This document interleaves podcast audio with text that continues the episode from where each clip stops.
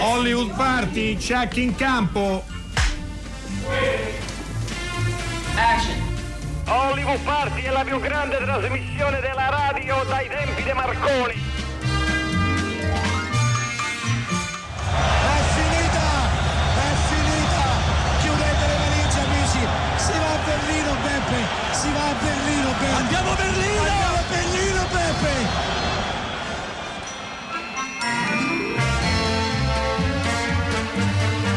E buonasera, io sono Dario Zonta, questa è Hollywood Party e nella sigla di Hollywood Party abbiamo sentito, ma Alberto Crespi non lo ha colto perché non era forse ancora stato agganciato, una partita di calcio, una Italia-Berlino, un'Italia-Germania, una semifinale e così attraverso le sponde del calcio vogliamo iniziare praticamente da oggi, sebbene ancora noi due siamo divisi, caro Alberto, ciao. Ciao Dario, divisi a Berlino. Divisi a Berlino. a Roma, ecco. Esatto, io a Roma, tu a Berlino, ma domani ci È L'asse, ricongiungiamo. l'asse Roma-Berlino, speriamo che vada meglio di quell'altra volta. Esatto, esatto. Eh, ieri ti sentivamo decisamente meglio, devo dire, ma così lo do come indicazione di... Forse eri in un contesto più rilassato, non lo so. Eh, abbiamo sentito... Tra l'altro ero un telefono fisso. Ah, ecco. oggi sono su un cellulare e posso cercare. No, no, no, ma va bene, va bene. Questa, ci piace questa... una finestra per vedere se la linea migliora. No, ma non ti prende il freddo, Alberto, per piacere, eh? Perché ti No, voglio non fa- sano. non fa molto freddo. Ah, non fa... mo- Ecco, perché... Cosa avete messo sulla sigla? Caressa che grida andiamo a Berlino, andiamo a Berlino? No, Que- quella lì, quella lì, quella lì. mia. Eh, dopo, il gol di, di- dopo il gol di Grosso e di Del Piero. È, è quella lì, quella lì, esattamente. Mi fanno cenno di sì, ma eh, abbiamo così voluto perché poi il calcio in qualche modo eh, ha raccontato eh, non tanto il Festival di Berlino, ma il cinema, ecco, ha raccontato eh, i rapporti tra due popoli, le storie eh, tra gli italiani e i tedeschi eh, e il calcio è stato un veicolo importante da questo punto di vista, non solo il calcio, però insomma, eh, storie di immigrazioni e storie di partite. Eh, ma di questo parleremo perché oggi Alberto, eh, lo dico ai nostri ascoltatori, eh, abbiamo deciso di sfruttare il fatto che tu sei andato in avanscoperta, diciamo così, a prendere posto eh, a Berlino per raccontarvi un po' la Berlino appunto cinematografica, no? come il cinema ha raccontato Berlino, è una città bellissima, una città importante, è una città molto cinematografica mm, e che è stata raccontata da tanti registi e da tanti film di diversa natura. E noi abbiamo, ov- ovviamente ne abbiamo scelti alcuni eh, e ci ha- e facciamo la- il solito appello ai nostri ascoltatori di scrivere al 335 56 34 296 quali sono i vostri film berlinesi. Ci piacerebbe eh, costruire idealmente una sorta di guida turistica la- di una Berlino cinematografica. Noi oggi lo Penso che faremo. vincerà Wim Wenders, ma ce ne sono tanti altri. Eh, Esatto, non c'è solo Wim Wenders, eh, esattamente. Eh, sebbene questo regista eh, beh, è stato importante per il cinema tedesco europeo e anche e soprattutto per raccontare Berlino e anche il passaggio storico eh, che questa città ha vissuto. Ma tutto questo avverrà fra poco, perché ora noi diamo un po' di numeri e un po' di riferimenti. Allora, le notizie, Alberto, non ci sono. eh, Meglio. Meglio, se non il fatto che. ci sono- però posso, ci sono tre bei compleanni oggi, non so Ah. se li hai intercettati. Eh, di- di- oggi è il aiutami. compleanno di François Truffaut. Oh, e me lo dice adesso. È- Siamo stati un'ora al telefono. Scherzo. È anche il compleanno eh, Truffaut era nato il 6 febbraio del 32. Invece il 6 febbraio del 45 è nato Bob Marley. E il 6 febbraio del 52 è salita al trono la regina Elisabetta. Vabbè, Ma questa è. pensi che sta? questa Ma che sta al trono, sul trono da 67 anni? Sai che ha battuto il record della regina Vittoria?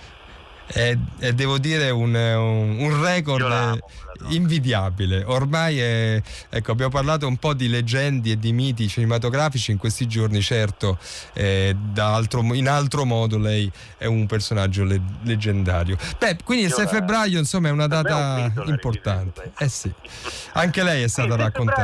è importante.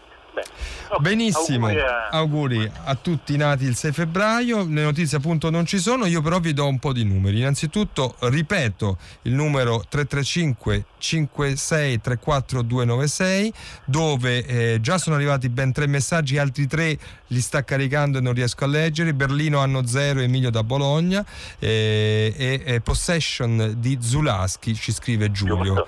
È giustissimo, per esempio non l'avevamo eh, messo nella nostra lista, ma insomma ne leggerò. Eh, mentre eh, il quiz anche oggi l'ho fatto io Alberto, ma da domani forse abbandoniamo, no? Perché come da nostra tradizione durante Di il festival durante i festival Eh sì, perché incombe la cronaca festivaliera, quindi questo ultimo quiz di questa settimana eh, è anche questo facile, diciamo la verità, perché io non ce la faccio, mi sono svegliato e ho detto devo essere cattivo, devo essere cattivo, no- poi non ci riesco a essere cattivo, non essere cattivo Dario. 800 050 333.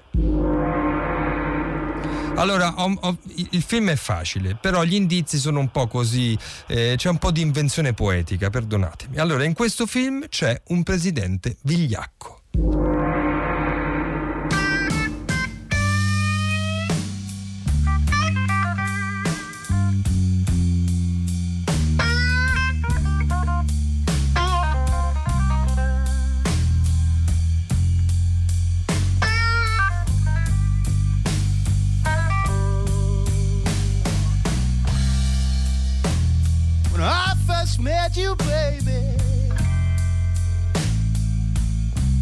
I didn't even know your name.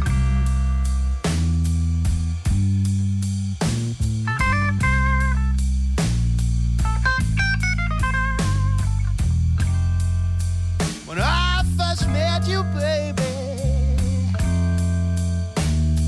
I didn't even know your name.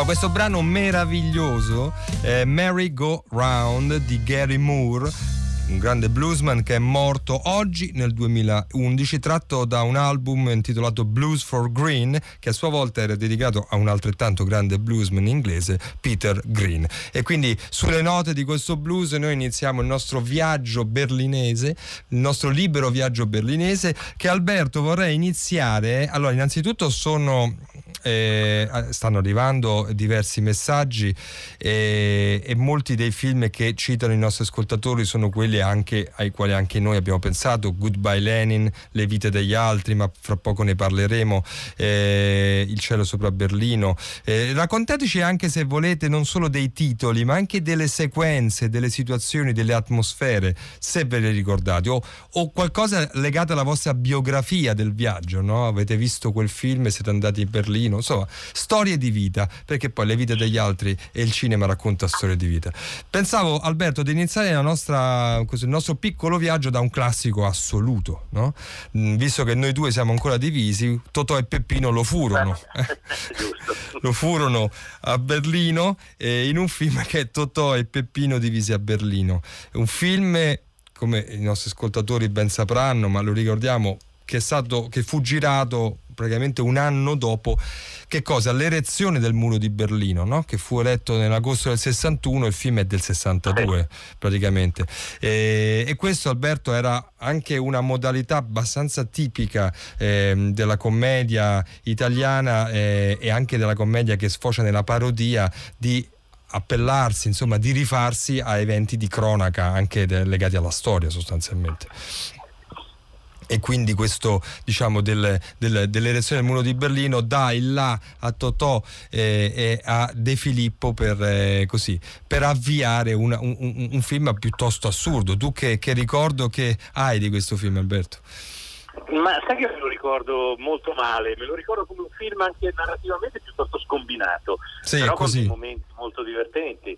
E dicevi bene, uno dovrebbe ricordarsi sempre che il muro fu eretto appunto nel 61 quando la, quando la guerra era finita ormai da 15 anni, sì. eh, perché per 15 anni Berlino visse in uno status di città occupata, perché era divisa in quattro settori controllati dagli americani, dai britannici, dai francesi e dai sovietici, però sia pure con controlli naturalmente, però c'era mobilità. Un film che per esempio racconta in modo molto sorprendente, visto la Berlino appena prima del muro, è un 2-3 di Billy Wilder.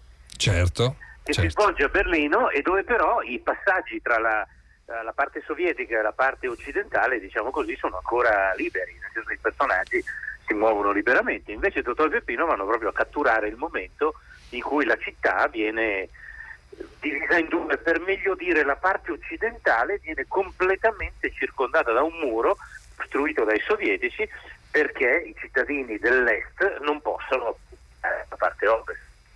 Sì, la, tra l'altro appunto poi nel gioco eh, di, nella parodia, nel gioco de, così, degli scambi, eh, i due vestiti eh, nazisti vengono eh, passano dall'altra parte del muro, vanno a est e vengono scambiati per quello che non sono. E lì insomma poi.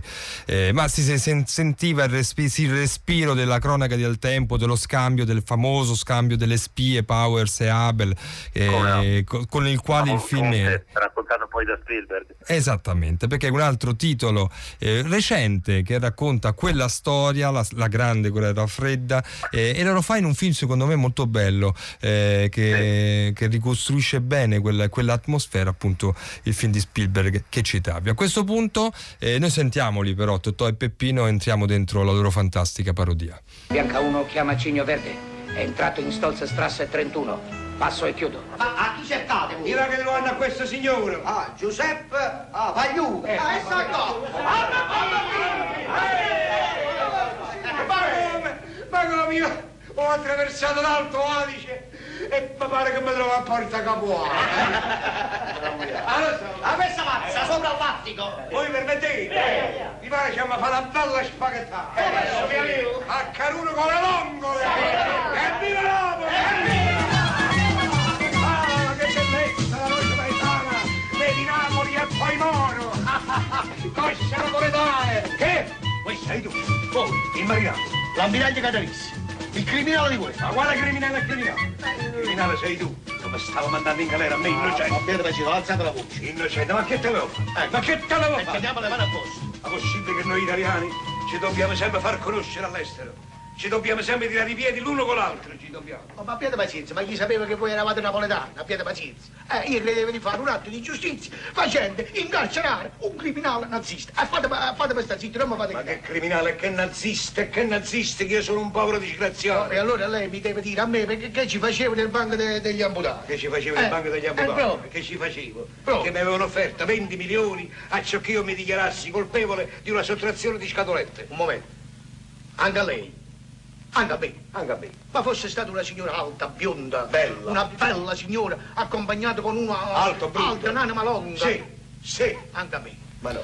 Va bene, abbiamo voluto iniziare così, con questo duetto fantastico, con, con il modo anche di guardare italiano, di, guardare Berli- di raccontare Berlino, di guardare anche alla storia di Berlino, perché poi, come adesso Alberto ci dirà, perché vi facciamo sentire una clip di un film straordinario, eh, il cinema che racconta Berlino non può non essere un cinema che racconta la storia. No? Che gira intorno agli- a eventi storici, che siano eh, parodiati, che siano resi in forma drammatica, in forma di commedia come Billy Wilder o in forma autoriale come anche il Wim Wenders. Comunque la storia non può mancare nella città eh, che ha subito e ha sentito più forse di altre la storia. no? Era al centro di quel Novecento che ci siamo lasciati alle spalle.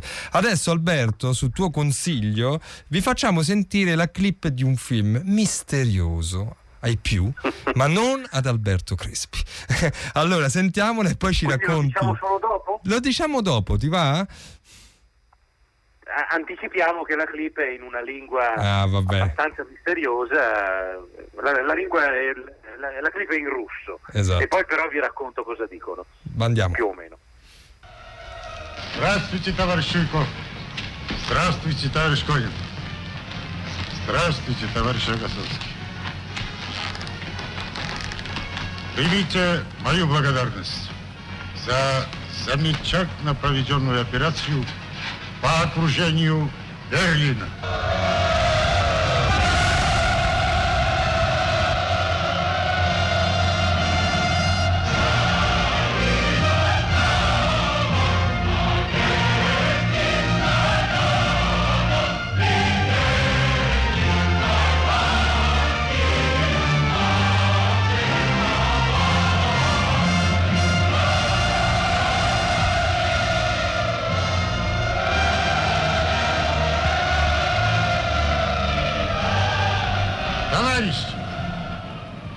Сегодня мы празднуем великую победу над германским фашизмом.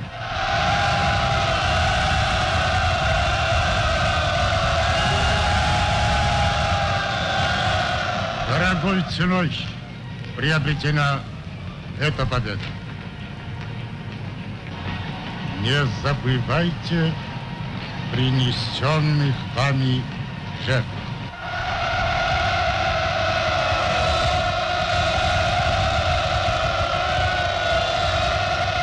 Отныне история открывает перед народом, любящими свободу, широкий путь. Каждый народ должен бороться за мир во всем мире, за счастье простых людей, всех стран, всех народов.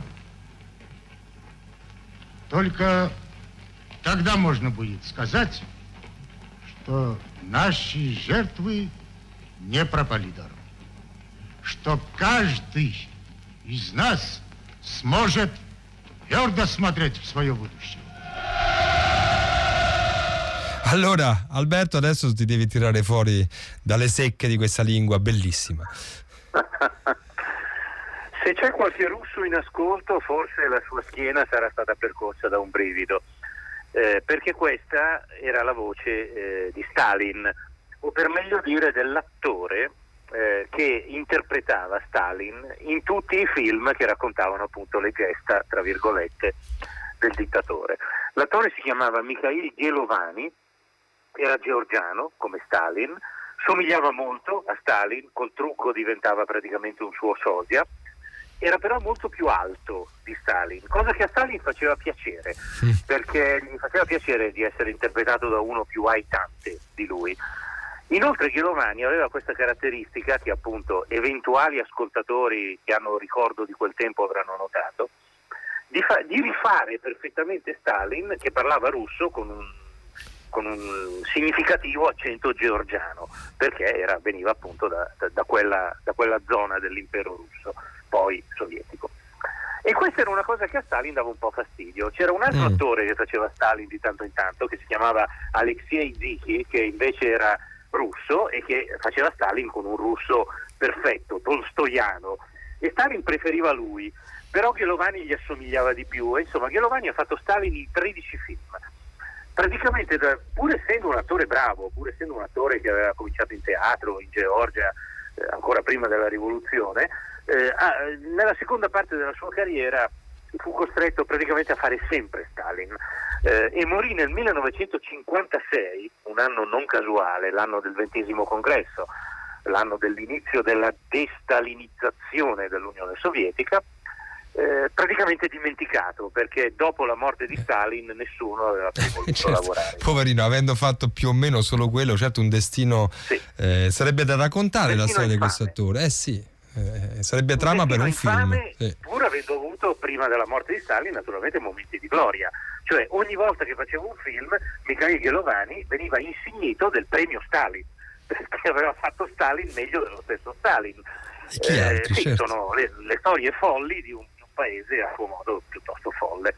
Il film che abbiamo appena ascoltato è La caduta di Berlino, Sì. un film del 1950 che all'epoca fu un successo strepitoso, fu un film fatto con, con una- con uno spreco di mezzi impressionante, perché l'ingresso dell'Armata Rossa a Berlino nel 1945 viene ricostruito con migliaia di comparse, veramente è un film epico a suo modo, sulla fine della guerra, sulla vittoria sovietica, sui sovietici che entrano appunto a Berlino e la conquistano.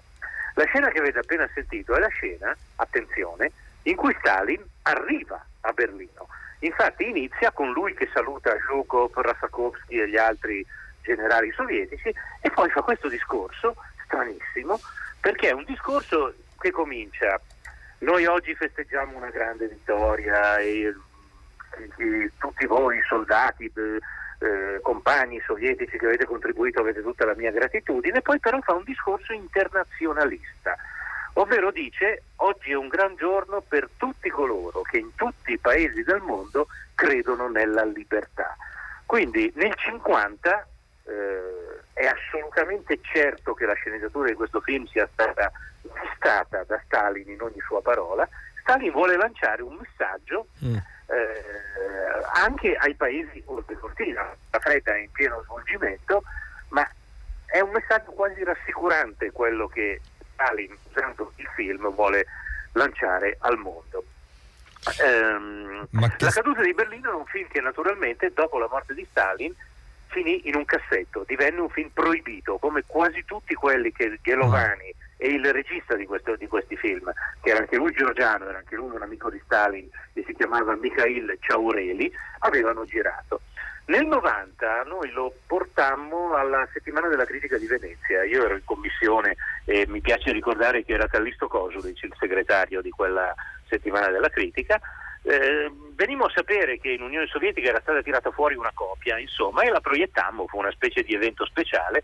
Il film è incredibile, è girato in Agfacolor, pellicola a colori tedesca, attenzione, pellicola presa dai sovietici a Berlino dopo, la- dopo l'ingresso in città e portata in Unione Sovietica. Quindi il paradosso è che il film è girato con dei colori molto strani, molto visionari anche. Sembra veramente più che un film, sembra un teatrino dei pupi ogni tanto su una pellicola tedesca. Ed Eh. è uno dei tanti paradossi della storia che il Eh, cinema certo. molto spesso ha incrociato. Per, per ricord- per, insomma, sostanziare questa, eh, l'elemento di, di film da propaganda per certi versi, possiamo, eh, possiamo dire che le No, ecco musiche... perché- sì, Ecco, no, l'ultima cosa importante, poi veramente taccio. Eh, dicevo, eh, il film racconta l'arrivo di Stalin a Berlino. Stalin Che non è mai andato, certo. a Berlino. cioè, non Quindi la arrivato. scena è completamente inventata per rendere la propaganda ancora più surreale. E pare che Stalin, dopo aver visto quella scena, abbia detto, alla presenza di Ghelovani, di Ciaureli e probabilmente di tutto il Politburo, abbia detto, eh, però forse a Berlino ci sarei dovuto andare. è così, è a sostanziale dicevo la natura da propaganda, ti cito l'autore delle musiche, un tale Dmitry Sostakovich, eh, no, certo. esatto, eh, la cinematografia di Leonid Kosmatov per la produzione eh, della Mosfilm, cioè siamo esattamente nel quadro pieno, diciamo così, della cinematografia di regime eh, russo. Però anche questo è... Era una grande grande cinematografia, non finiremo mai di Beh, dal punto di vista estetico eh, sì. è veramente lì quello che non sono riusciti a fare nella pittura, diciamo così, perché non hanno una tradizione sì. pittorica importante i russi, però nel cinema invece sono riusciti ad esprimerlo. Nel cinema, nella grafica, esatto, nella, nell'architettura esatto. hanno fatto grandi cose. Alla grande. E questo è un modo per raccontare una Berlino eh, diversa eh, e che insomma ci ha fatto piacere eh, farlo. Adesso possiamo incombe il quiz col suo secondo indizio 800 050 333 dunque pare che abbiano indovinato il primo indizio io sono offesissimo poi vedremo se è così. Però il secondo io veramente mi licenzio non faccio più i quiz. Comunque il secondo indizio è il seguente. In questo film c'è una città circondata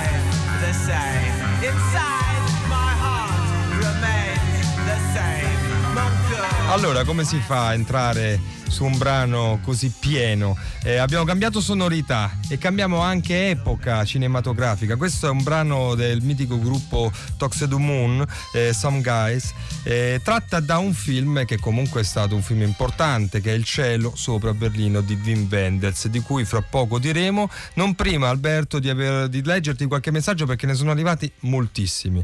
Eh, ad esempio, eh, Benjamin ci scrive da Berlino eh, per abbattere il muro con i grandi classici ambientati a Berlino che avete menzionato fino ad ora, io propongo un film che si intitola Victoria, un film ad alto ritmo del 2015 realizzato quasi interamente in un unico piano sequenza. Effettivamente è un film che è stato tra l'altro anche presentato al Festival di Berlino eh, di Sebastian Schipper. Non so se tu hai memoria Alberto di questo film. Eh, no, però... devo essere sincero, no, ringrazio l'ascoltatore. Più di un ascoltatore ce lo, ce lo segnala, ecco, è per questo che ho letto eh, questo, questo, messaggio. Ce ne sono tanti, ovviamente eh, non si può non citare, scrive un ascoltatore, Andreas, Sinfonia di una grande città, eh, non si può non citare... Grande documentario di Walter Ruttmann. Esattamente. No? E un altro film, direi generazionale, che è Noi ragazzi dello Zoo di Berlino. Eh, come no, Esatto. certo. Eh, e questi sono, sono alcuni titoli. e noi abbiamo pensato, Alberto, appunto, di eh, segnalarvi, di farvi sentire un pezzo di Il cielo sopra Berlino. Eh, Wim Wenders, regista, regista tedesco dell'ultima generazione, no, dell'ultima generazione no, sinceramente, no. ce ne sono stati Eh, altri ormai. eh, ormai, però insomma... Ormai di- ha passato i 70 anche lui. Esatto, Eh, però insieme a lui pochi altri sono riusciti a raccontare Berlino e sono anche riusciti poi a, così, a, a espatriare, a andare al di là negli Stati Uniti e avere tutta una carriera americana, eh, bella o discutibile che sia. Per esempio a me piace molto il Wim Wenders berlinese eh, dei primi anni.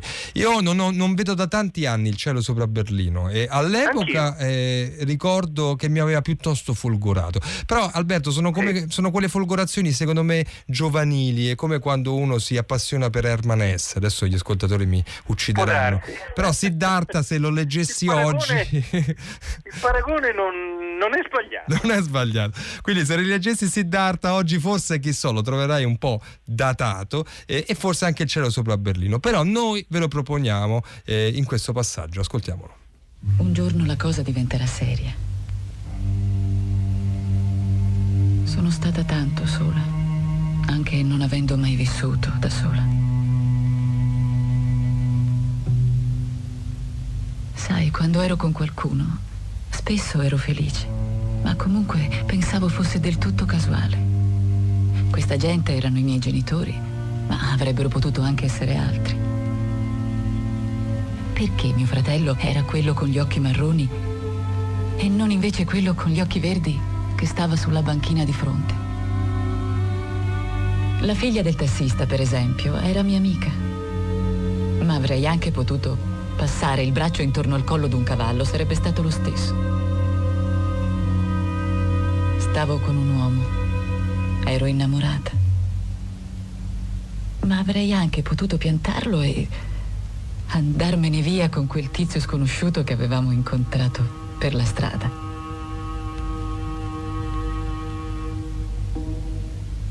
Guardami o non guardarmi.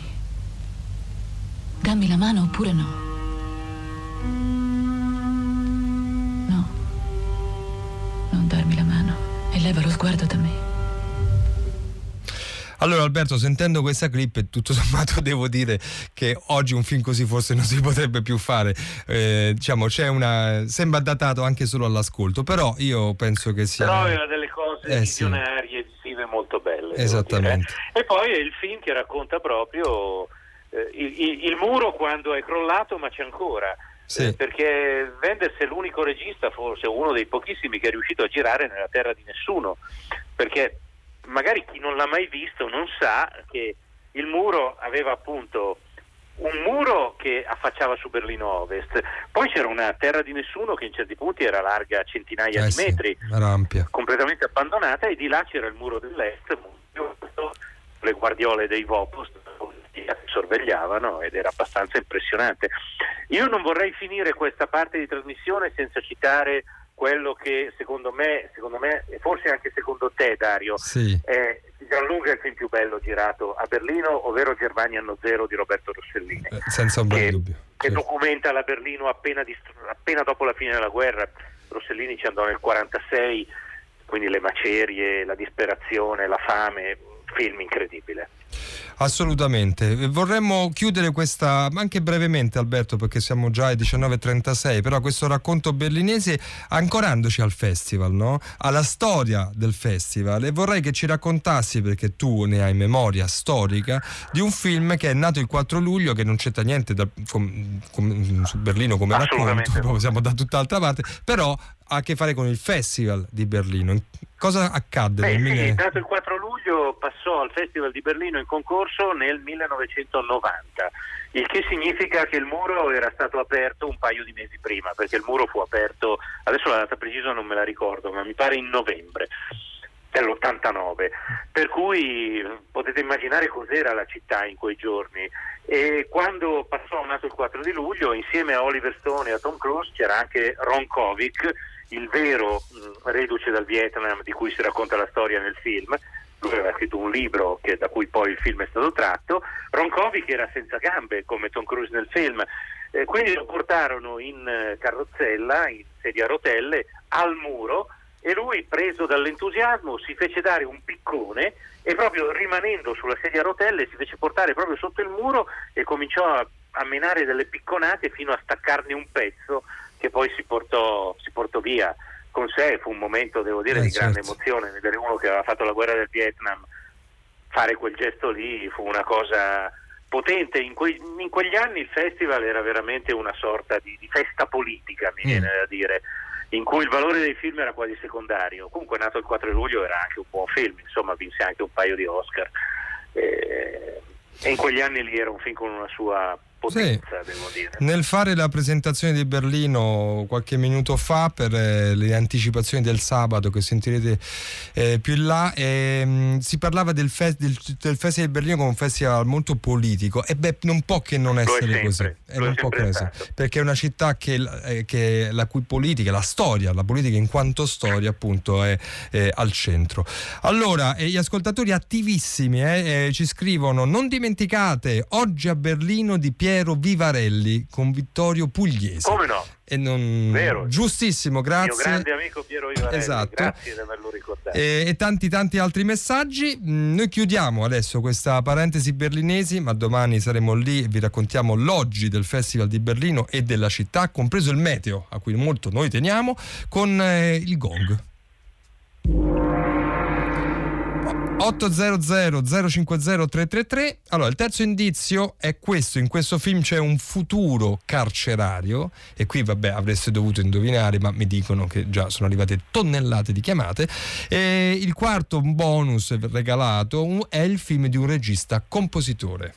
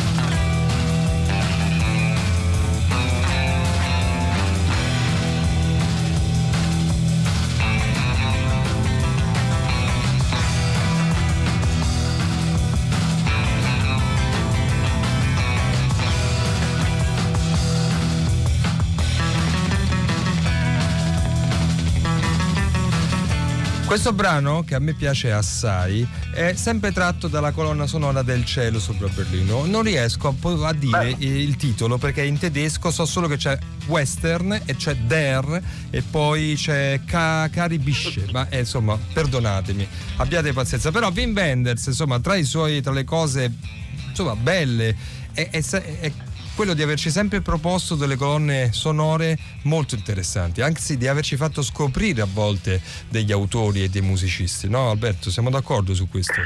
Sì, sì, è un grande eh, innamorato di musica sia americana che, che europea. Ma sai che sul regista musicista forse il quiz l'ho indovinato persino io? Se l'hai indovinato pure tu, allora veramente. Poi me lo È un dici brutto dopo. segno. È un bruttissimo Perché- segno.